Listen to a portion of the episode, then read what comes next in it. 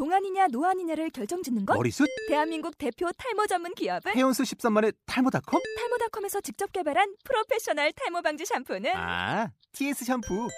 늘어진 두피 모공을 꽉! 단 한 올의 모발까지 꽉! 사용할수록 풍성해지는 나의 모발. 이제 탈모 고민 끝! TS 샴푸. 아웃도어 RV 레저 캠핑에 가장 유명한 쿨러 브랜드는 콜맨? 에이 아니야 도메틱이지 전 세계 캠핑카 냉장고도 전부 도메틱이라고 꽁꽁 얼린 생수통을 넣고 다녀야 하는 아이스박스 시대는 갔다. 전기나 차량용 배터리를 연결하면 스스로 냉각, 영하 22도까지 냉동이 가능한 냉동 쿨러도 오직 도메틱. 도메틱 쿨러로 무더운 캠핑장에서 더욱 시원한 맥주 맛을 느껴보세요 지금 바로 네이버에 도메틱 쿨러를 검색해 보세요.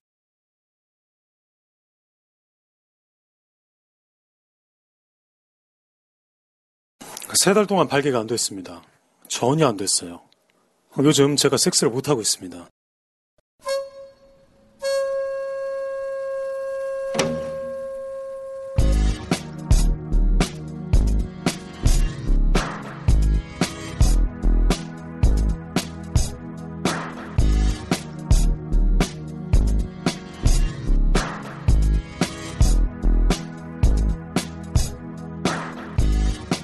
청취자분들 궁금하셨죠? 밤 이 새끼가 대체 어디서 뭐하고 돌아다니는지, 뒤졌는지, 살았는지, 방송 왜 안 하고 있는지. 제가요, 요즘 섹스를 전혀 못하고 있습니다. 세 달 동안 발기가 안 됐습니다. 전혀 안 됐어요. 요즘 제가 섹스를 못하고 있습니다. 세월호 참사가 벌어진 것이 4월 16일입니다. 세 달 전이죠. 20년 전, 성수대교 붕괴 사건은 94년이었습니다. 밤빛 나이 12살 때. 아침에 합주단에서 바이올린 연습하다가 교실 TV 뉴스를 통해서 소식 접했습니다. 당시 50여 명이 사망을 했고요. 끊어진 다리 이미지가 특히 충격적이었습니다. 반 친구들이 같이 엉엉 울었었습니다.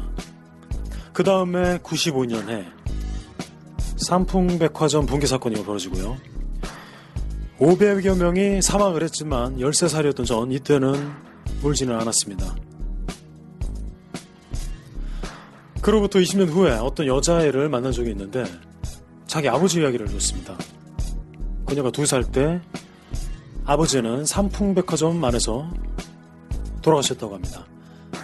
처음이었습니다. 대형 참사 유가족을 제가 우연이라도 실제로 만나보게 된 것이 처음이었습니다. 그리고 2014년 21세기 세월호 참사가 벌어져서 청소년 300여 명의 사망자가 발생합니다. 네, 세 달 동안 발기가 안 됐습니다. 전혀 안 됐습니다. 궁금했습니다. 어떻게 이런 일이 벌어질 수가 있는 걸까? 알고 싶었습니다. 4월 16일 오전까지만 해도 곧 구출되겠지라고 생각을 했습니다. 45도 정도만 기울어지는 배 이미지가 저한테 그렇게 보였어요. 대형 크레인 같은 게 얼른 와서 기울어지는 한쪽을 받들어 주거나 해군 특공대들이 투입돼서 학생들을 한명 한 명 무사히 구출해낼 줄 알았습니다. 그런 일은 없었습니다. 성수대교 붕괴되었을 때, 삼풍백화점 붕괴되었을 때, 어린 제 눈에도 많은 사람들이 적극적으로 구조 작업하는 걸 확인해 올 수 있었습니다. 그렇지만요, 이번 세월호 사태 때는 뭔가 달랐습니다. 음산하게 달랐습니다. 구조 작업을 아예 적극적으로 안 하는 것 같은 느낌이 들었습니다. 그리고 적극적으로 뭔가를 숨기는 것 같은 느낌이 자욱했습니다. 시간이 갈수록 수상함은 더욱 짙어져 갔습니다. 제겐 그랬습니다. 세월호 사건은 지난 20세기에 벌어졌던 두 참사와는 완전히 다른 맥락을 지니고 있다고 봅니다. 세월호 그 커다란 배가 기울다가 마침내 뱃머리만 손바닥만하게 내놓고 모두 가라앉아 버리는 장면. 거기에 한번 충격을 받았고요. 그 다음에는 마치 제가 밧줄에 억지로 묶인 상태에서 눈앞에서 애타게 아끼던 그녀가 갑자기 저주에 걸려서 조그맣게 조그맣게 줄어들다가 반지 같은 게 되어버리는 광경을 그저 바라만 봐야 하는 상황. 그런 상황에 놓인 듯한 무기력한 기분이 들었습니다. 300여 명의 학생들이 수장을 당하는 광경. 전 국민이 생중계로 지켜봤습니다. 별다른 구조 작업을 벌이는 것 같지도 않아 보이고요. 자신의 실명과 얼굴이 공개되는 것을 감수하고 정부를 비판한 사람들이 경찰에 구속되거나 메이저 언론들에 난자당하는 장면이 세월호 사건 그 자체보다 더욱 선명하게 보도됩니다. 제 두 눈은 또 그걸 분명히 보고 있고요. 그리고 그때부터 세 달 동안 펼쳐지는 충격적인 사회적 도미노 광경에 제가 삶의 의욕을 잃었습니다.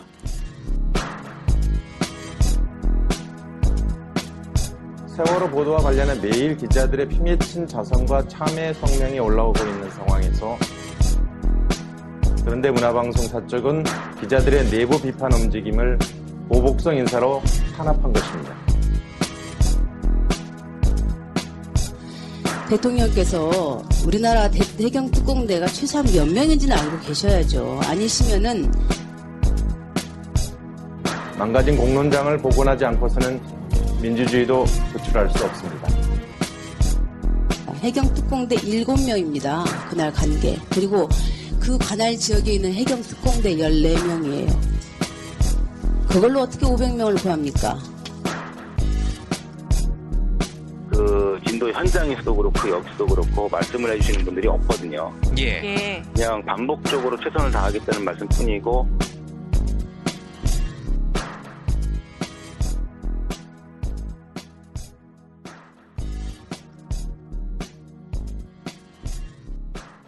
황제 네로가 로마 전역에 불을 지르고 그 광경을 감탄하면서 지켜봤다고 합니다. 네로가 불타는 로마를 보면서 웃었을까요? 울었을까요? 웃었다면 그건 악마죠. 그런데 네로가 울었다면 어땠을까요? 불타는 로마를 보고 네로가 엉엉 울었다면 우는 네로는 악마가 아닐까요? 세월호 사건이 터졌을 때 첫째 주, 둘째 주 기간에 참 많은 사람들이 울었습니다. Rain, you stare into my eyes. 3, 40대 여성들이 특히 많이 울었습니다. 20대 여성들보다 50대 여성들보다 3, 40대 여성들의 반응이 남달랐습니다. 폭발적이었습니다. 아, 문제는 그 다음부터입니다. 5월 중순을 넘기고부터 이때가 어린이날 후였어요. 그 2박 3일 연속으로 황금 연휴 기간이 있었죠. 그 후에 사람들이 잠깐 무슨 슬픔의 바캉스라도 다녀왔다는 듯이 더욱 활기차게 잘 살기 시작하는 것입니다. 이때부터 제가 발기가 본격적으로 안 되기 시작한 때인데요. 머릿속도 본격적으로 복잡해지기 시작했습니다. 세 달 동안 발기가 안 됐습니다. 전혀 안 됐어요. 우리들은 극장에 가곤 합니다. 슬프고 가슴이 절절한 영화를 보고 싶어서 돈을 내고 극장에 가죠. 그리고 울죠. 영화 속 주인공의 비극을 구경하고 충분히 울어내죠. 그 다음이 하이라이트입니다. 극장 안에서 실컷 울고 극장 밖으로 나와서 잘 살죠. 언제 울었냐는 듯이. 덕분에 푹 잘 울었다는 듯이. 진상 규명과 관련해서요. 현재 검찰이 해경에 대해서도 지휘고하를 막론하고 다 조사를 하겠다라고 하는데 예, 예. 사실 검찰이 경찰 조사하는 거는 쉽지 않은 일이잖아요. 왜냐하면 합동 수사 예, 예. 본부 같은 이제 같이 근무하는 사람들이니까요. 네, 네. 이 부분에 대해서 일각에서는 특검을 해야 된다 이런 얘기가 세월호 참사에 나오는데 대해서 어떻게 조사를 보세요? 하면 할수록 머리가 너무 복잡해져서 오르가즘과 점점 멀어지기만 합니다. Recognize your fragrance, hold up. You ain't never gotta say shit. And I know your taste is a little bit. mm, 제 예전 고질병인 알레르기 병도 다시 도지기 시작하더라고요. 그리고 깨달았습니다, 여러분. 우리 대한민국 국민들이 한해 민족이 절대 아닙니다. 우리 대한민국 사람들은 쿨의 민족입니다. 우리 한국인들은 망각의 민족이었어요. 감정에 한껏 취한 다음 날에 아무것도 기억하지 못합니다. 전부 쿨가의 쿨걸들입니다. 그 중에서도 가장 쿨했던 게 바로 저였습니다. 모텔에서 발기가 안 되는 자지를 내려다보면서 갑자기 제가 씨발놈이라는 것을 깨달았습니다.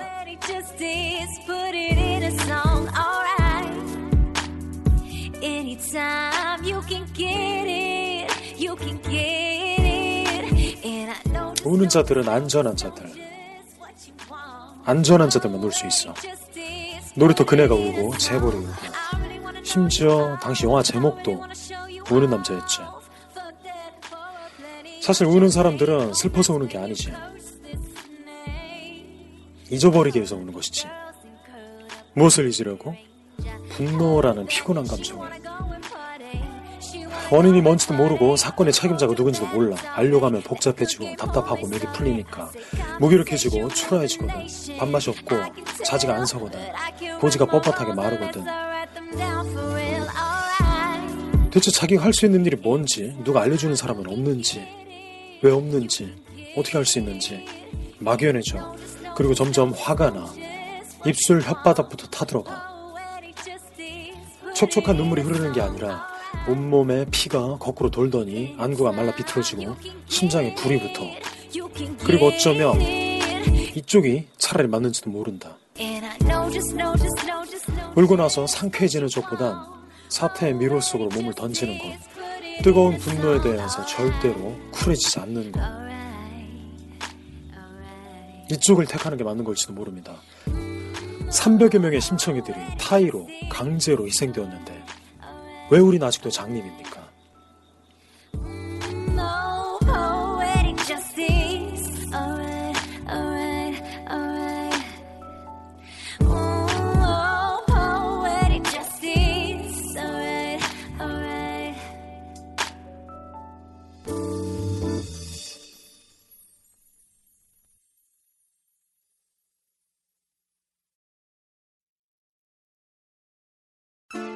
한번 들어가면 절대 밖으로 나올 수 없는 미로, 라비린토스.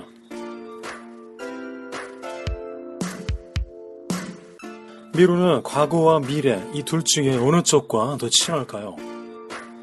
미로는 미래일까요? 아니면 미로는 과거일까요? 제가 아는 한 오르가즘은 미래와 더 친합니다. 과거는 오르가즘의 적입니다. 과거에 대해서 우리가 충분히 사과를 하지 않으면 문제 발생한 그 순간에 현재 최선을 다하지 않으면 과거가 현재에 복수를 한다는 것을 우리들은 무의식적으로 다 알고는 있습니다. 알고는 있는 것과 실제로 경험을 하는 것은 전혀 다른 차원의 이야기입니다. 과거를 두 발로 딛고 서는 게 섹스입니다. 그게 여성 상위입니다. 두 발을 굴러서 미래를 향해 점프를 하는 게 오르가즘입니다. 과거를 두 발로 딛고 서는 게 섹스입니다. 사람들은 다 알고는 있습니다. 그게 여성 상위입니다. 아는 것과 실제로 행동하는 것은 전혀 다르죠. 과거와 미래의 차이만큼이나 다릅니다. 섹시한 것과 야한 것과 색드립을 잘하는 것과 완전히 다른 것처럼 과거와 미래의 차이만큼이나 모두 각각 사람들은 알고는 있습니다. 알고만 있으면 미래도 과거가 됩니다. 과거를 두 발로 딛고 서는 게 섹스 행동을 하면 과거에서 빠져나올 수 있습니다. 제가 두 달 동안 발기가 안 됐습니다. 전혀 안 됐어요.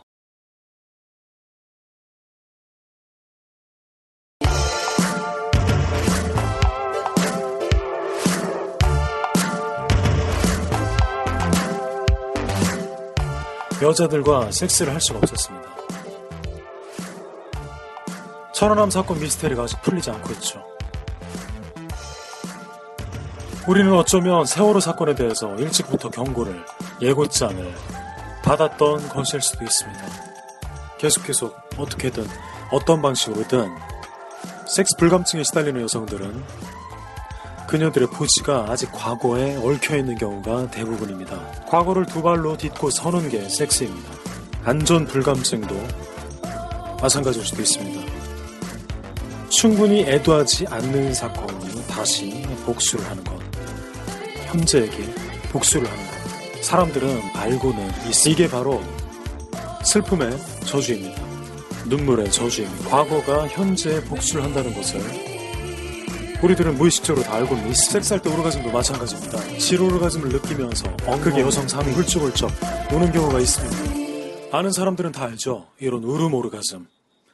그게 절대 최상의 오르가즘이 아닙니다. 이게 다가 아니며 한편으로는 웃음 오르가즘도 있습니다. 아는 것과 실제로 아랫배에서부터 자기도 모르게 참을 수 없는 폭소가 새어나오는 경우가 있습니다. 섹스 도중에 처음에는 실실실 웃다가 나중에는 성악가처럼 복식 호흡으로 웃음을 터뜨리기도 합니다. 사람들은 알고는 있습니다. 충분히 애도를 해내려면 슬픈 일이 있어도 절대로 울지 않는 게 도리일지도 몰라. 그게 여성 상위입니다. 억울한 망자니까. 망자는 억울하니까. 우린 울면 잊어버리거든. 슬픔은 강하거든. 그리고 감정은 조르거든. 즉흥적인 감정은 오르가즘의 적이자 망자에 대한 모독이야. 개조병신들이 일찍 사실 일찍 오는 사람들은 일찍 잊어버리고 일찍 사는 사람들은 일찍 자. 골아 떨어져 캄캄하게. 우는 사람들은 억울한 자들을 위해서 우는 게 아니야. 이기적인 애도이며 중2병 걸린 고3들도 스스로 수치스러워요. 그런 나르시시즘.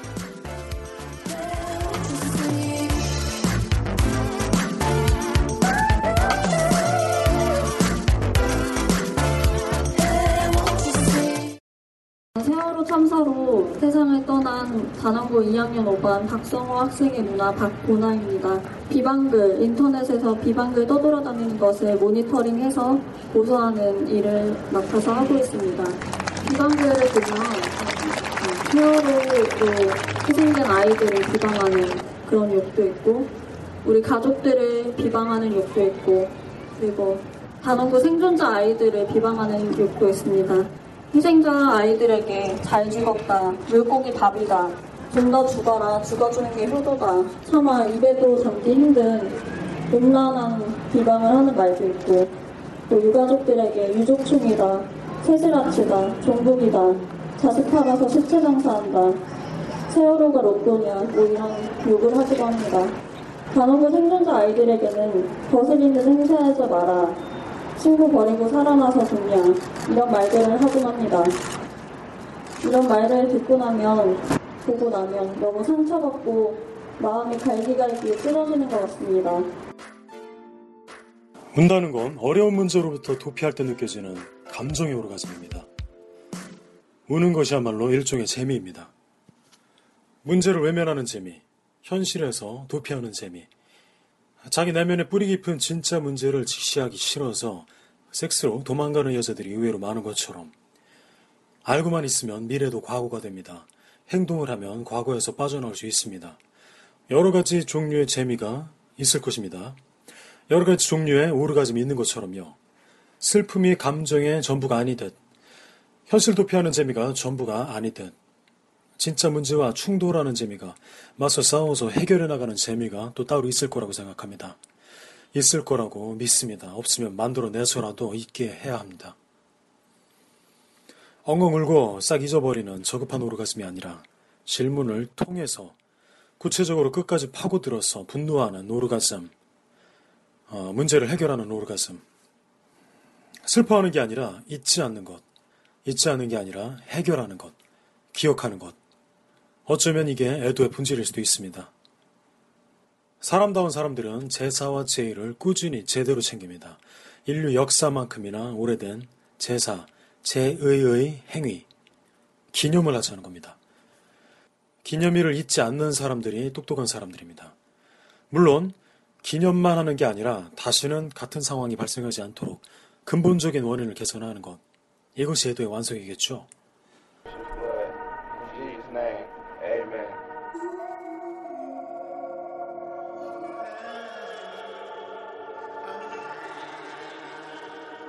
미래를 미리 여행할 수 있는 비밀 티켓이 바로 행동인 것처럼 자 세월호 유가족들이 화가 많이 나 있습니다. 10여 명의 희생자가 아직 모라르에서 나오지 못하고 있고요.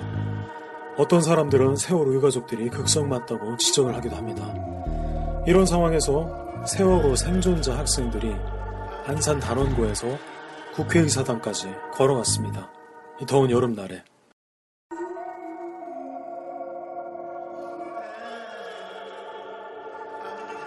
그리고 국회는 그 학생들의 내부 진입을 막았습니다.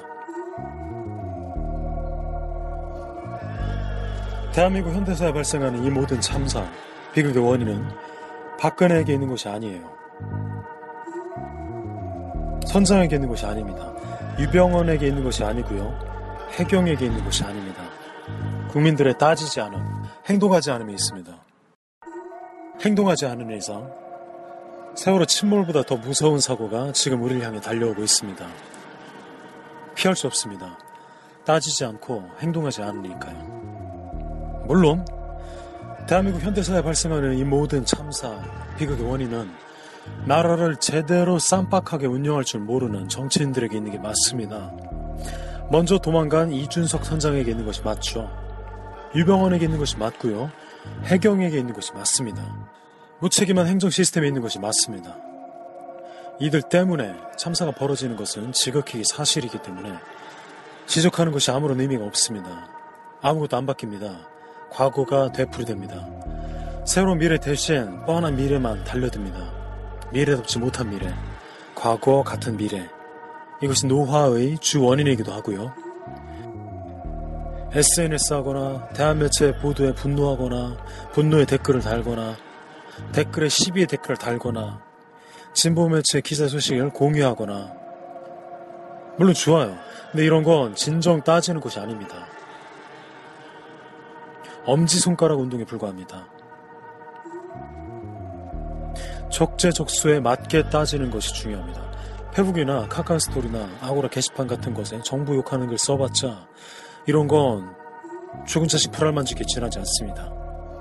정부의 그 욕이 가닿지 않습니다. 아무런 오르가즘이 터지지가 않습니다. 귀두가 작은 경보에 닿지 않습니다.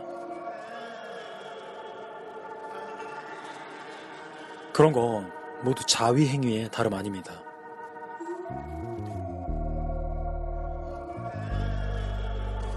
SNS 활동만 해서는 엄지손가락만 까딱이며 움직여서는 아무런 오르가즘도 터지지 않습니다. 민주주의 핵심은 재미니까. 혼자 재밌는 게 아니라 함께 재밌는 거니까. 혼자만 재미 보면 그건 딸딸이. 민주가 좋아하지 않아. 같이 재밌으면 그거 자체로 이미 섹스일 것이고, 민주와 섹스는 서로 떼어내올래야 떨어질 수가 없는. 왜냐면 민주주의가 섹스니까. 둘이 하나 되는 것이 섹스니까. 민주 없이는 섹스도 없고, 섹스 없이는 민주도 없고, 우리 안에 이미 민주가 들어와 있으니까, 보지가 곧 자물쇠, 그리고 자지가 열쇠, 골반이 곧 보물상자. 여성 청취자 여러분들은 존재 자체로 이미 금은 보아. 딱 맞는 열쇠를 만나봤든 만나보지 못했든 이미 암에 다 들어 있습니다. 그래서 자지와 보지가 만나면 오르가즘이 열리고 진짜 민주 주의가 시작되는 거야. 대한민국은 민주주의 국가가 아니에요. 아직 아닙니다. 모두들 동의하실 겁니다. 근대 사회가 아직 아닙니다. 민주주의 코스프레를 열심히 하고 있을 뿐 그래서 더욱 진짜 민주는 아무데도 없어. 스마트폰에만 집중해서 함께가 될 수가 없어. 밖으로 나와서 7월 24일 만나서 목요일에 섹스를 해야 떡을 빚어야 그것이 몸으로 하는 민주주의 완성이 될 수가 있어. 하나하나 따져보는 것, 궁금해하는 것, 묻고, 직접 가보고, 확인하고, 이게 민주 오르가즘으로 가는 길. 세월호 참사에 대해서 제대로 끝까지 애도하는 법. 이것이 바로 민주화의 섹스. 끝까지 기억하고, 끝까지 따져보는 것. 스마트폰 혼자 쳐다보고 기분 별로 좋지도 않으면서 좋아요 버튼 누르는 게 아니라 밖으로 나와서 함께 회의하는 방법. 누구에게 따져야 하는 것인지, 책임자가 어디에 숨어 있는지, 어떻게 따져야 하는지 계속해서 소식 업데이트하겠습니다. 페이스북 페이지 야광 기술을 통해서 공유 버튼 누르고 땡 그게 아니라 그게 전부가 아니라 밖으로 나와서 다 함께 만나기 위한 소식들. 그게 민주잔치, 민주재미, 민주 버라이어티 쇼라고 생각을 합니다. 세월호 사태에 대해서 이 미로 속에서 사람들이 모두 헤매고 있는 문제에 대해서 제가 평소에 교류하던 인문학적, 영적 공부를 많이 하신 유명한 어르신들에게 의견을, 조언을 여쭤봤습니다. 그분들이 이런 말씀을 해주셨어요. 세월호 사태에 죽은 사람들은 이미 죽은 사람들이고 그 가족들이 정부에게 서운한 마음을 느끼는 것, 그 마음은 그들이 직접 극복을 해야 하니까 그들이 성장할 수 있는 기회를 우리가 뺏으면 안 돼. 큰 변화는 그렇게 쉽게 오는 게 아니야. 몇 분들이나 전부 이런 식의 비슷한 요지의 이야기를 하시더라고요. 그분들의 그 고귀한 말씀을 듣고 전 이런 생각을 했습니다. 이 개새끼들이야말로 레알 씹새끼들이구나. 마음 공부에만 몰두하는 모지리들의 비참한 말로입니다. 나의 허처먹은 씨발 새끼들, 각성 거지들, 깨달음 앵벌이들, 명상 덕후들. 이 병신들은 결정적일 때 꼭 이렇게 영적 자수를 합니다. 자기들이 자수를 하는지도 모르고 자수를 합니다. 이게 바로 좆끝에 낀 좆밥의 결정체. 이런 말들에 대해서 저는 실망감조차 못 느꼈습니다. 왜냐면요. 나이 드셨잖아요. 40대 같은 40대들, 50대 같은 60대. 60대 같은 60대들. 뻔하잖아. 뻔한 인간들한테 무슨 실망감을 느껴. Let's go. 쥐들이 모여서 아이디어를 내. 고양이 목에 방울을 달자. 그럼 무서운 고양이가 나타날 때 딸랑이는 소리가 나니까 우리 미리 피할 수 있겠지? 어우 좋은 아이디어야. 그래 누가 방울을 달지? 그래 누가 방울을 달아? 이 질문 자체가 잘못했어. 누가 방울을 달아? 질문 자체가 잘못했습니다. 고양이 목에 누가 방울을 달 수 있을까요? 라는 질문은 질문의 씨앗, 질문의 품종 자체가 틀렸습니다. 질문의 스케일 자체가 잘못됐습니다. 고양이 목에 누가 방울을 다느냐가 아니라 용모가지에 누가 폭탄을 다느냐도 아니라 누가가 아니라 우리가 목에 방울 달기가 아니라 온몸에 폭탄 설치하기 용의 온몸에 폭탄 설치하기 그래서 용의 온몸에 폭탄 달기 용의 온몸에 방울 달기입니다. 다 함께 동시에 우리가 어떻게 하면 폭탄을 용의 온몸에 구석 구석 설치할 수 있을까? 우리가 어떻게 하면 용의 온몸을 구석 구석 애무를 해줄 수 있을까? 라고 질문을 하면 진실의 쌍방울을 제대로 흔들어 제낄 수 있는 것입니다. 그게 간지인 것입니다. 그게 패션이고요. 그게 스타일입니다. 그게 개성이고요. 그게 야광입니다. 그렇게 밤에도 빛나는 것입니다. 민주근육 단련하기. 민주 피트니스. 민주 피트니스는 여럿이 같이 할수록 재밌고, 민주 피트니스는 아주 간단합니다. 딱 두 가지 방법이 있습니다. 야광 펀치와 야광 킥.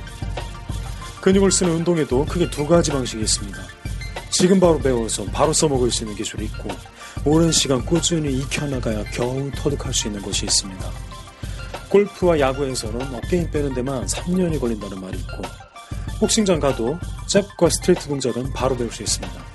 하지만 허리 회전의 반동을 이용해서 몸무게를 공격에 싣는 법을 익히는 데에는 그 긴 시간이 필요해. 야광 펀치 바로바로 실행할 수 있는 것. 야광 킥 장기간에 걸쳐서 기술이 몸에 배게 기술을 우려내야 하는 것. 하지 말라고 겁주는 자들에 맞서서 적극적으로 뭘 자꾸 하는 것. 뭘 자꾸 해대는 것. 이것이 바로 야광 펀치입니다. 뭘 자꾸 뻗는 것. 스마트폰이든 컴퓨터든 모든 온라인 활동은 손으로 조작을 하죠.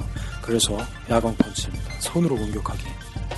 야광 펀치의 구체적 방법부터 말씀을 드립니다. 킥보다 펀치가 쉽습니다. 간접적인 민주 피트니스입니다. 일단 야동, 야구 동영상부터 열심히 다운받아서 친구들과 공유하는 것입니다. 왜냐하면 현재 대한민국 헌법이 성인 영상 제작과 유통을 불법으로 규정을 하고 있으니까요. 청소년을 보호하겠다는 명목 하에 야동은 무협영화의 에로 버전이라고 생각하시면 됩니다. 성경이 이스라엘 무협지고요. 포르노는 몸으로 표현하는 몸에 대한 판타지 영화입니다. 성경이 이스라엘 무협지라면 우리가 교회에서 이스라엘 무협지를 열심히 탐독하고 있다면 야동은 무협영화의 에로 버전입니다. 포르노는 몸으로 표현하는 몸에 대한 판타지 영화입니다. 당연히 남녀노소 누구나 합법적으로 즐길 수 있어야 합니다. 대한민국 헌법이 포르노 제작과 유통을 불법으로 규정하고 있지만 제가 알고 지내는 모든 청소년들은 최신 야동 입수 능력이 그 어떤 어른들보다 첨단이었습니다. 국정원 뺨칩니다. 남학생들보다 여학생들이 더욱 선수였습니다. 이 나라는 전 세계에서 으뜸가는 모순과 위성의 나라답게 전 세계 모든 포르노를 가장 쉽게 누구나 구할 수 있는 나라이기도 합니다. 인터넷 세계에서 불법이란 없습니다. 뭐든지 가능합니다. 야광 근육, 야광 피트니스, 그래서 야광 펀치. 야광 펀치는 상체 운동, 도코다이 운동, 실내 운동, 손을 주로 사용하고요. 스마트폰으로 컴퓨터를 사용합니다. 야광 킥은 하체 운동입니다. 발을 쓰고 밖으로 나가서 하체를 활용하기. 도코다이 아니고 사람들을 만나기 위해서 밖으로 나가고자 하는 운동. 스마트폰이나 컴퓨터보다는 얼굴과 패션이 스타일이 더욱 중요한 스마트폰이나 컴퓨터보다는 얼굴과 패션이 스타일이 더 중요한 야광킥 자신만의 야구 동영상 베스트 3 어워드를 꼭 꼽아보세요. 하드 어딘가의 폴더에 꼭 숨겨두시고요. 아끼는 친구의 섹스 라이프가 매너리즘에 휩싸여 있을 때 야구 동영상을 과감하게 뿌려주시기 한국 사회가 부정하고 있는 포르노 영상의 제작과 유통. 하지만 야동 공유는 나의 섹시한 안목을 친구에게 표현할 수 있는 가장 캐주얼한 방법입니다. 그리고 자신의 섹스 소감을 여성들끼리 솔직하게 이야기하는 게 불가능에 가까운 섹스 후진국 대한민국에서 여성들끼리 야동 공유 문화는 섹스 선진국으로 가는 지름길이자 진짜 민주주의의 근본적 토대입니다. 예술이란 건요, 여러분들의 안목이 훌륭할수록 상대방은 그 작품의 장점을 알아보지 못하는 경우가 많아요. 그걸 해설해 주는 겁니다. 야동을 뿌리는 게 중요한 게 아니고 야동을 해설해 줄 줄 아는 것이 중요합니다. 친구에게 야 58분 27초 때부터 나오는 여배우의 표정을 좀 꼭좀 봐봐. 이런 식으로. 야동은 예술입니다. 모든 포르노는 그 어떤 예술영화제 수상작보다 실제적이고 근본적인 예술작품입니다. 세상의 모든 포르노 앞에서 아카데미 작품상 수상작들은 바퀴벌레들의 몸부림 영상에 불과합니다. 야동 보지 말라. 야동 제작하거나 유포하지 말라. 아무것도 보지 말고 아무것도 만들지 말고 가만히 있으라는 국가 헌법의 명령은 국민들에게 대한민국의 청소년들에게 더 나은 삶을 보장해 주기 위함이 아니며 오히려 산자를 죽게 내버려 두는 것입니다. 청소년 보호법이고 청소년 파괴법입니다. 야동을 금지하는 게 아니라 야동이 에로 무협, SEX, SF 액션이라는 것을 교육을 시켜줘야 합니다. 맨날 아이들 뇌를 논술로 염장을 할 것이 아니라 야동 올바른 평론 방법을 가르쳐줘야 합니다.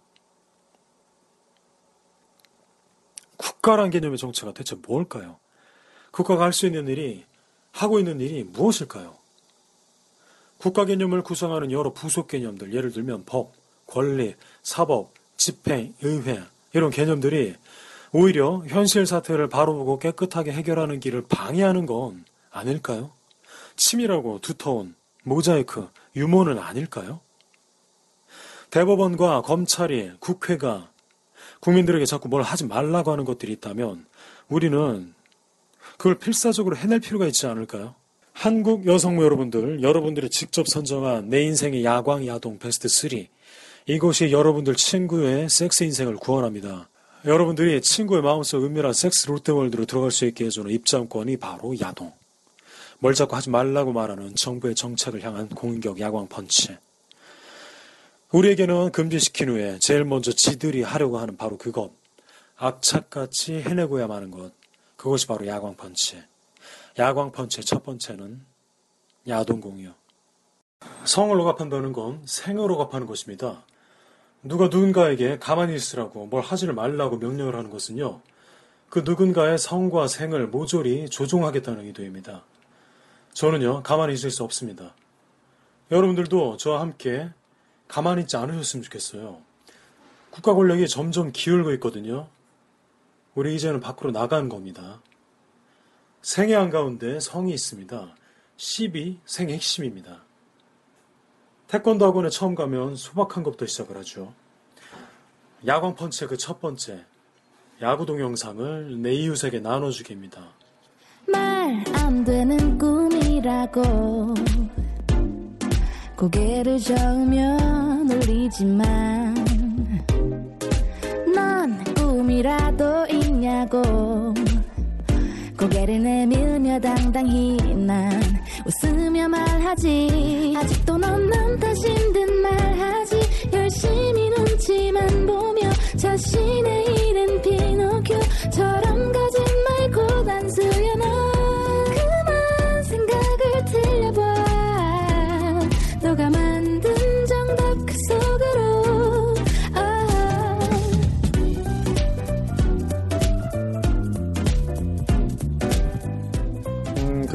저 사실은 그녀는 안 싫어합니다. 사실은 좋아해요. 저 어렸을 때부터요. 좀 약하고 소심하고 다른 이들이랑 잘 못 지내는 사람들한테 자꾸 눈이 갔어요. 그래서 전 학생이랑 같이 밥 먹어주는 게 제 일이었습니다. 그래서 저 그네 누나 좋아해요. 인간이 최고로 처량할 수 있는 경지에 도달한 사람이 바로 그네 누나입니다.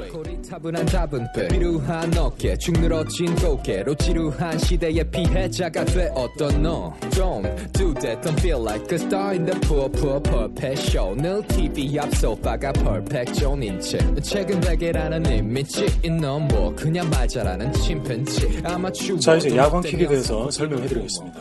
이거 어렵습니다. 그런데 이게 진짜 애도입니다. 민주 피트니스입니다. 하면 재밌습니다. 슬퍼하면서 울거나 소리 빽빽 지르거나 그런 게 아닙니다. 그리고 행동하기입니다. 세월호 참사 관련하여 행동하기. 행동이 영화배우 공유보다 강합니다. 훨씬 세요. 아직도 10여 명의 시신이 바다 안에 잠겨 있죠. 그리고 물 밖으로 올라온 주검들의 원호는 조금도 달라지지 않고 있습니다. 정부는 세월호 유가족들을 적으로 취급하기 시작했어요. 유가족들이 대책위원회를 만들어서 천만 서명 운동을 지금 하고 있습니다. 공유 버튼 만 누르는 거 그만 하고 두 발로 걸어 나와서 직접 사람들한테 알리고자 유가족들에게 조금이나마 보탬이 되고자 제가 거리로 나설 예정입니다. 세월호 유가족들이 원하는 것은 세 가지입니다. 성역 없는 진상규명, 관련 책임자 처벌, 재발 방지를 위한 특별법 제정. 여러분, 미드일드 영드 좋아하세요? 셜록 홈즈 CSI는 그렇게 열심히 자막까지 자체 제작해가면서 시즌 통째로 정주행하시더니 범인이 누군지 끝까지 궁금해하시더니 실제로 벌어진 건국일의 최대 집단 살인 사건에 대해서는 우리는 왜 우리들의 사건에 대해서는 정작 궁금해하지 않는 것일까요? 모두들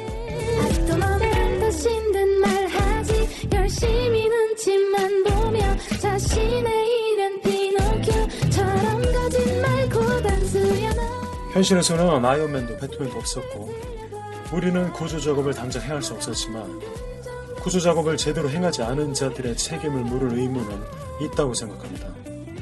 어, 놀이터에서 아이가 넘어졌다면 그걸 이렇게 세우는 건 아이 엄마가 하는 일이 맞죠. 그런데 3,000톤짜리 배가 침몰했을 때는 그건 아이 엄마가 하는 일이 아니라고 생각합니다. 시스템이 하는 일이야. 시스템이 나라 정부의 전부인데 시스템이 잘못되었다면 잘못된 원인이 무엇인지, 잘못된 시스템은 누가 디자인을 한 건지, 혹은 누가 중간에 망쳐놨는지, 누구 탓인지 연구를 하고 공부를 해야죠. 정부에서 안 하면, 시스템이 안 하면, 우리가 해야 하는 것이 맞습니다.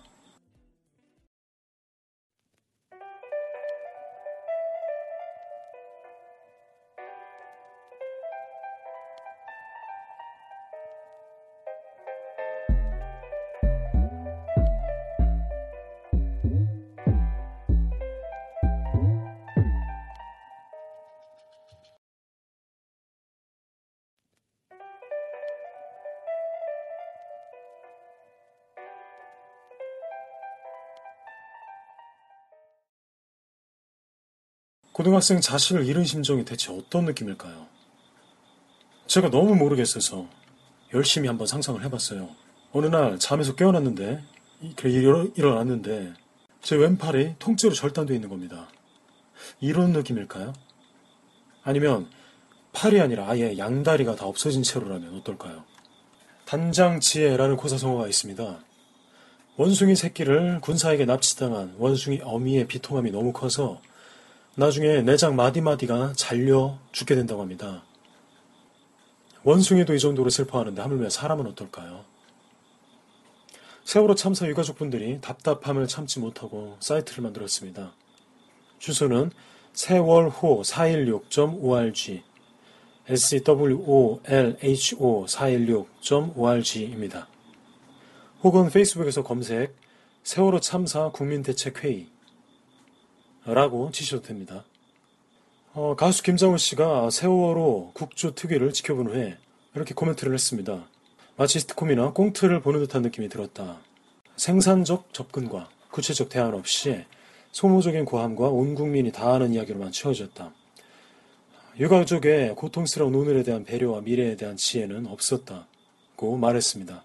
가수 김장훈 씨가 오늘 세월호 활동과 관련 청와대와 국회의원실에 전화를 받았다고 밝혔습니다. 사실 저도 뭐 무슨 의원들한테 전화하고 뭐 이상한 일들이 많이 있었어요. 그래서 제가 느낀 게 아 이래서 사람들이 나한테 말렸구나. 한 의원실에서는 도움을 주기는커녕 향후 계획 보고서를 만들어 보내라는 등 요구만 했습니다.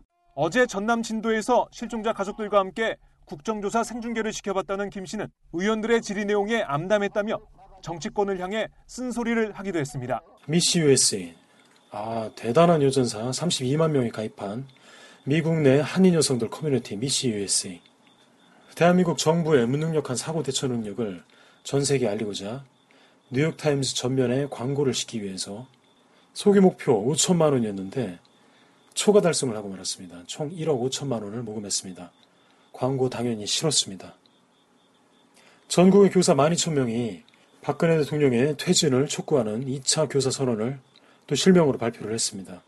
세월호 참사에 대한 국정조사가 부지지부진하고 특별법 제정은 외면받고 있고 그래서 대통령의 퇴진을 촉구하게 됐다고 이 배경을 설명을 했습니다. 집단 이기주의로 똘똘 뭉친 권력층과 선박 관계자들 그리고 그 아이들을 지켜주지 못했으면서 아이를 찾으려고 허둥대는 학부모님들에게 어떠한 지원이나 대안을 제시하지 않는 정부 및 관계 기관에 책임을 물어야 합니다.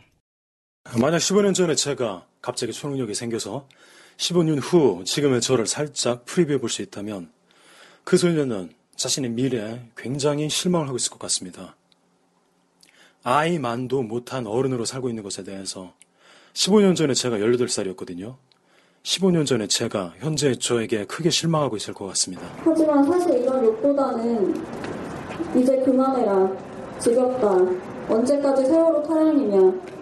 수학여행 가다 사고로 죽었는데 왜 이리 유난 떠냐. 이런 말이 더 힘들고 아픕니다. 우리 아이들은 수학여행 가다가 불운의 사고로 죽은 게 절대로 아닙니다. 이 세상이 우리 아이들을 수학여행 가다가 불쌍하게 죽은 아이들이 아닌 이 세상을 바꾸고 변화시키고 움직이게 한 아이들로 기억됐으면 좋겠습니다.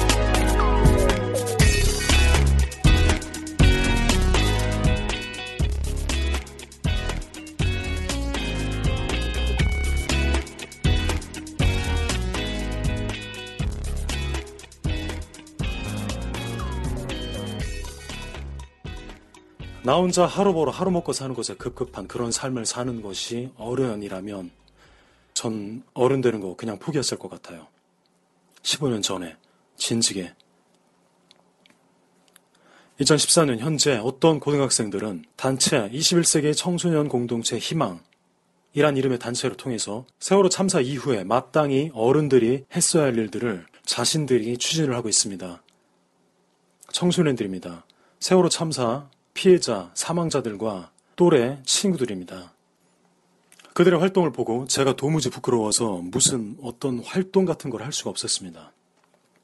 가만히 있으라 하고 윽박지르는 자들에 맞서서 밖으로 나와서 끝까지 따져 묻는 방법. 이게 야광킥입니다. 첫 번째 방법은 야광 펀치였죠. 야광킥은 두 눈이 보이지 않아도 밖으로 나올 수 있습니다. 두 발만 멀쩡하다면요. 그래서 야광킥입니다. 야광 근육, 야광 피트니스, 그래서 야광 킥. 야광 펀치는 상체 운동, 독고다이로 할 수 있습니다. 실내에서 하는 겁니다. 손을 주로 사용하는 거고요. 일종의 섀도우 복싱입니다. 스마트폰으로, 컴퓨터로 활용할 수 있습니다. 야광 킥은 하체 운동입니다. 발을 써야 돼요. 밖으로 나가기 위해서는 하체를 활용해야 합니다. 독고다이 아닙니다. 사람들을 만나기 위해서 사람들을 만나고 싶어서 밖으로 나가는 것입니다. 자, 야광킥 첫 번째 방법 설명을 해드리겠습니다. 7월 24일 목요일 오후 7시 30분 서울시청 앞 광장에서 세월호 참사 100일 추모 음악회 내 눈물을 기억하라가 진행된다고 합니다. 야광쇼 청취자 여러분들 모두 시청으로 모여주시기 바랍니다. 저도 이날 100일 추모회 참석합니다. 오실 분들 연락 주세요. 6306-1821로 연락 주시기 바랍니다. 그 다음날 25일에 야광킥 두 번째 건대 앞에서 꿍꿍이를 벌이도록 하겠습니다. 목요일날 바쁘셨던 분들은 이날 금요일날 오셔도 됩니다. 이게 무슨 내용인지는 좀 더 구체화되면 말씀해 드리도록 하겠습니다. 야광 펀치가 내공이라면 야광 킥은 외공입니다. 야광 펀치가 스파링이라면 야광 킥은 실전입니다. 양쪽 어느 하나 중요하지 않은 것이 없습니다. 똑같이 중요합니다. 야광 펀치는 섀도우 복싱, 실내에서 하는. 그리고 야광 킥은 길거리에서, 밖에서, 나가서 사람들과 만나기 위해서 대화하고 의견을 묻고 토론을 하고 반박을 하고 경청을 하고 자기 자신을 표현하기 위해서입니다. 온몸으로. 무슨 정치적 색깔을 드러내는 것이 자신의 현재 사회적 위치와 위상을 위태롭게 만들 거라고 생각하시는 유명한 분들, 부양해야 할 가족이 있는 유부남, 유부녀분들, SNS상에 자기 얼굴 팔리는 게 손해보는 짓이라고 생각하시는 분들, 돈 많은 분들, 쌓아놓고 축적해둔 게 많은 분들은 나오지 마시고 몸살려 주세요. 이번에는 야광킥 참여를 자주 해주시기 바랍니다. 이런 데 나오면 여러분들은 좆됩니다. 지금 가진 거 한 방에 다 잃어요. 그냥 야광 펀치만 권유해드리고 싶습니다. 야광킥은요, 저처럼 가진 거 아무것도 없는 텅 빈 놈들이나 하는 짓입니다. 가진 거 풀할 두 쪽, 자지 하나, 보지 하나가 전부인 그런 사람들만의 특권입니다. 많이 가진 사람들, 당신들이랑 우린 다릅니다. 난 가볍거든. 애가 싸거든. 내 전화번호처럼. 7월 24일 목요일 저녁 7시 반부터 시청 앞으로 오셔서 저에게 전화 주시면 됩니다. 야광킥 참여할 자신이 없는 유명하신 분들은 음, 주변 친구들, 지인들 중에서 꽤 야광스러운 분이 있다면 한번 이 방송을 한번 권유를 해주세요. 그거라도 어디예요?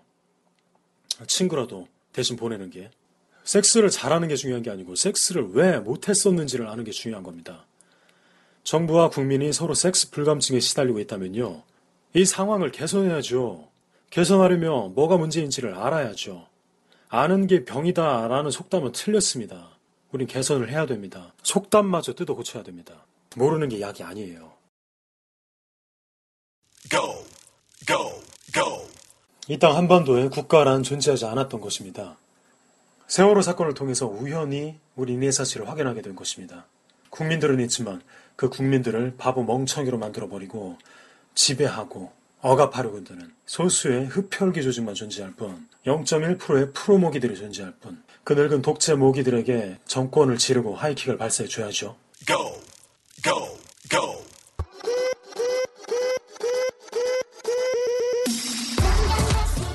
남자의 자질은 섹스를 하면 마지막에 항상 울음을 터뜨립니다. 여전사들은 다릅니다. 혹은 야광쇼를 즐긴 남녀 해적들은 울지 않습니다. 존나블루. 우리는 울음을 멈추고 질문할 겁니다. 그리고 다 함께 바꿀 겁니다. 용 모가지를 뜯어낼 것입니다. 번들거리는 비늘 다 뽑아버리고 벗겨낼 것입니다. 탄원과 호소 등 신사적인 방법이 먹히지 않을 때는 그 다음 킥이 또 준비되어 있습니다. 일단은 신사적으로 시작을 해봅시다. 미래로 접속할 수 있는 비밀 열쇠가 바로 행동입니다. 저는 세월호 참사 유가족들이 유난을 떨고 극성을 부린다고 생각하지 않습니다. 우리나라 대한민국의 정권이 최선을 다했거나 책임을 다했다고 생각하지 않습니다. 국가 시스템이 비정상적으로 가동되고 있다고 판단을 내렸습니다. 그래서 유가족을 돕고 싶습니다. 대한민국의 전체적인 문화 수준이 피해자를 만들어내는 거라고 생각을 합니다. 그래서 남일일 수가 없어요. 제가 가해자인 기분이 들 정도로. 세월호 참사는 우연히 발생한 게 아닐지도 모릅니다. 야광 펀치에 야광 킥에 대해서 더 좋은 아이디어 갖고 계신 분은 제보를 해주세요. 청취자 댓글란으로 알려주셔도 좋고요. 제 연락처로 문자로 알려주셔도 좋습니다. 모든 대형 참사는 비극적 필연일지도 모릅니다. 94년에 성수대교, 95년에 삼풍백화점, 2014년에 세월호 침몰, 우리들의 2015년은 어떤 일이 발생할까요? 과연 우리는 무사할 수 있을까요? 입법부와 사법부와 행정부가 엉망진창 한지붕 새가족이라면 정치를 도맡아서 하는 정치인들의 의사결정 능력, 행동 추진 능력이 전능한 수준이라면 그들의 낭심과 그들의 대가리를 앞차기로 돌려차기로 각각 날려버려야지. 혹은 저는 지금 정부를 비난하거나 비판하고 싶지도 않습니다. 전 그들이 한없이 불쌍합니다. 일 하나 제대로 처리하지 못하는, 프로답지 못한 그들이. 자기 몸에 대해 공부를 하되 나라의 시스템에 대해서 국가의 구조와 원리와 운영 체제에 대해서 공부를 해야죠. 이게 바로 민주 근육, 민주 피트니스입니다. 그래야 민주 오르가즘이 터질 것입니다. 세모녀가 생활고에 시달려 자살하는 것이 아닌 청소년, 청년 노숙자가 길거리에 넘쳐나거나 하게 되지 않는 빈부격차 문제가 나날이 해결되는 그래서 누구나 야하고 모두가 섹스를 잘하는 나라 그렇게 되야죠. 그래서 묻고 배우고 싶습니다. 그래서 야광킥을 날립니다.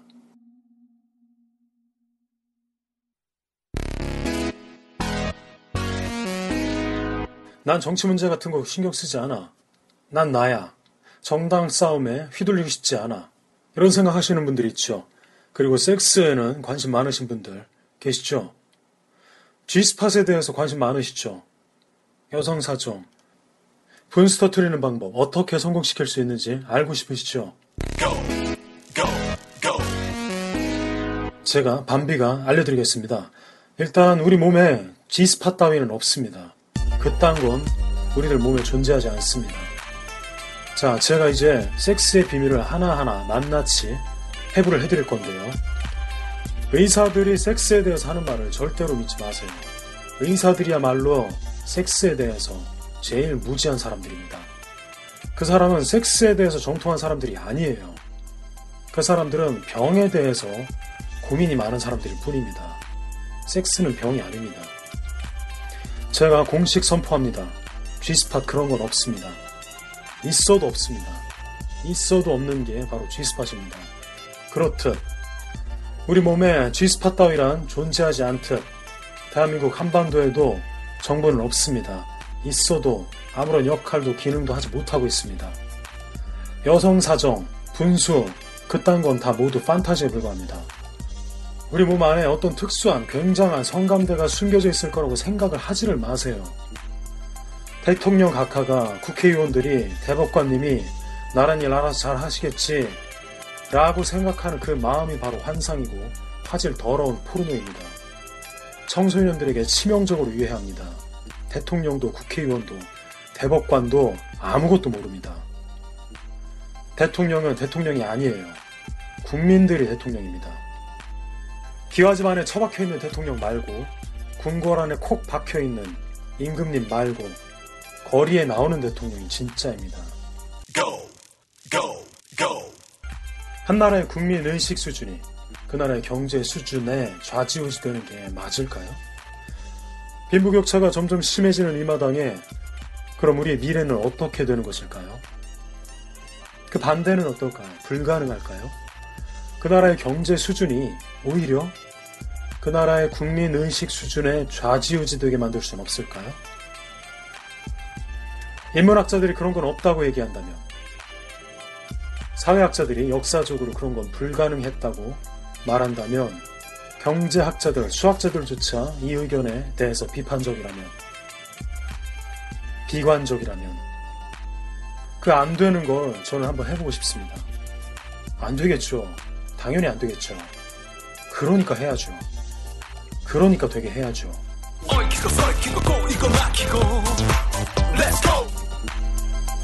저 혼자보다는 같이 해보고 싶습니다. 섹스라는 게 원래 같이 하는 거잖아요.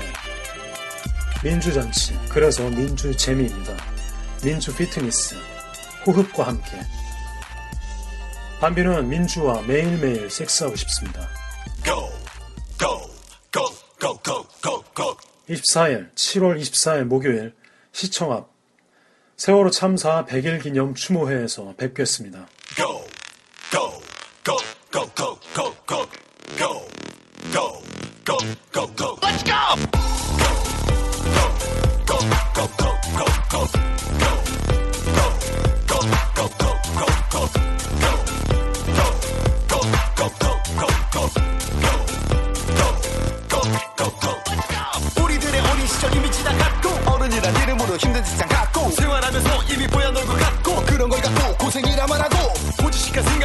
무시하고 동심을 가진 어른들 이상하다 하고 전자게임 프라모델 만화 싫어하고 그게 왜 재미있는지 이해를 못하고 그런 사람을 보면 나는 답답하고 하지만 그 사람 역시 내가 답답하고 얽히고 설키고 꼬이고 막히고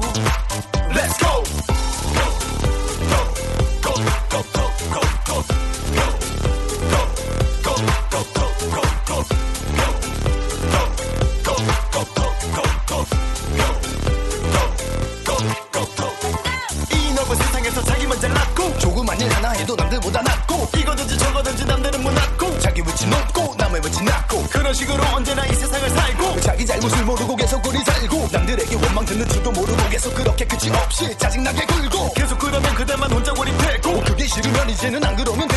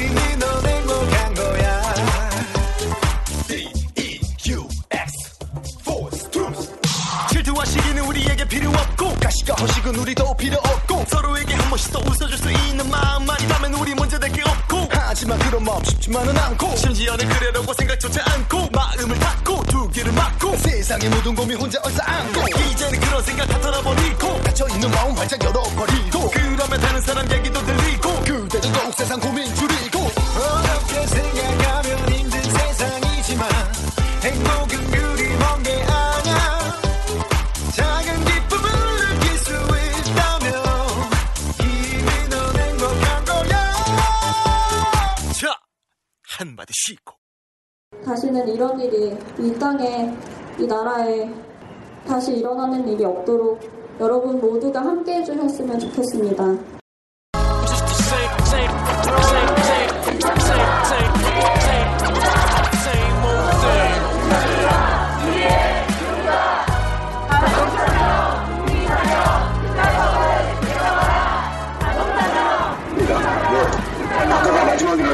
살고 싶습니다. 네. 지금 여기 이제 들어가 있는 방엔 세 명이 구속 중이고요. 그리고 잠깐만요. 제가 뒤에 지금 무서운 거 봤는데 이거 1994년도에 만든 네 구명조끼입니다. 네. 뒤에 써 있고요. 이거 몇 년 된 거야? 10년 됐어요. 어떡해요. 10년 됐어요. 1994년도 제조 여기 써 있어요. 10분 동안 여기서 버티랍니다. 이 개자식들 없애버릴 거예요.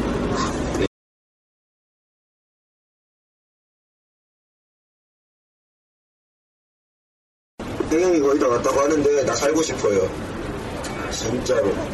나 리얼리 나 진짜 이런 진즉 말고 말한 적 없거든요. 지금 저기 2층에 있는 애 얼마나 불쌍해요. 무서울 텐데 1층도 무서운데 2층에 있어요. 어떻게 할 거야? 3층입니다. 좋습니다. 네, 살아서 봅시다. 코드 블루 레드. 지금 이거 보이시죠? 지금 60도예요. 각도가. 얘, 얘 앉아있는 거 보이시죠? 얘는 지금 정자세로 앉아있는데 이게 60도. 보이죠? 나 무섭다, 진짜. 나 이거 어떡하냐, 나. 아, 나 무서워. 아, 나, 나, 나, 나, 나 살고 싶어. 아, 진짜. 지금 내가 여자친구도 없는데, 내가 진짜, 내가 한 명 사귀어 놓을걸.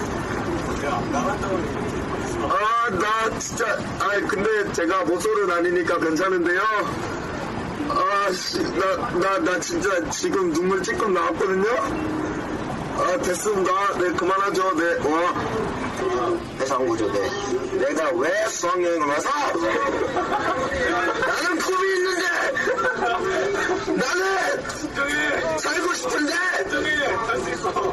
내가 진짜! 어, 이샤, 샤! 진짜 이거 욕도 나오고! 나울 것 같은데! 나 진짜 이거 뉴스에 나오면 이 영상 보낼 겁니다. 나 진짜 나 웁니다, 나. 아씨, 나 개무섭습니다, 지금. 지금 나 이거, 이거, 이거 입고 있어요, 지금. 어머니는 울기 시작했습니다. 아니, 구조대가 오면 얼마나 위험한 상황이냐고요. 지금 구조대 와도 300명을 어떻게 구합니까? 승객 다 포함해서 한 1000명 될 텐데. 글쎄야, 1000명으로 잡아요. 이거 어떻게 합니까, 내가? 헬기가 오면 헬기 딱 잡아서 뛰어든 거 아니야? 아씨, 와케라이드! 헬기가 이걸 어떻게 잡아줍니까? 해경이랑 어선이 오고 있답니다. 내가 왜 제주도를 와마나호를 안 타서 세월호를 타서 너는 진짜 욕도 나오는데 어른들한테 보여줄 거라 욕도 못하고 진짜 무섭고 난 지금 숨이 턱 끝까지 차오르는데 이거 뜬꽃 묶었습니다 저는. 난 살고 싶습니다. 네 네, 마지막으로, 아, 진짜 난, 나는 진짜 하고 싶은 게 많은데,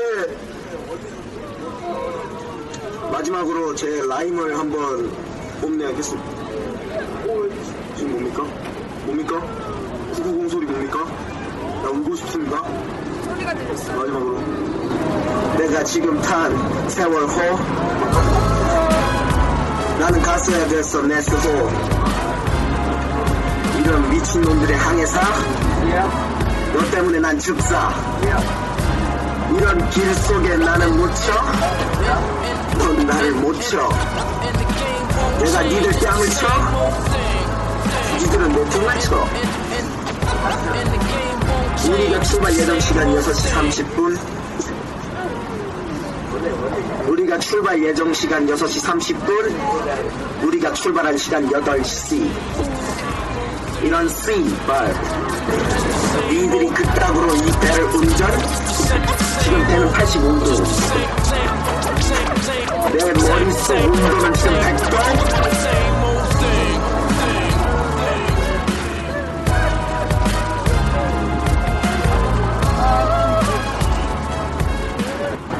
네, 보트 나왔습니다. 네. 아까가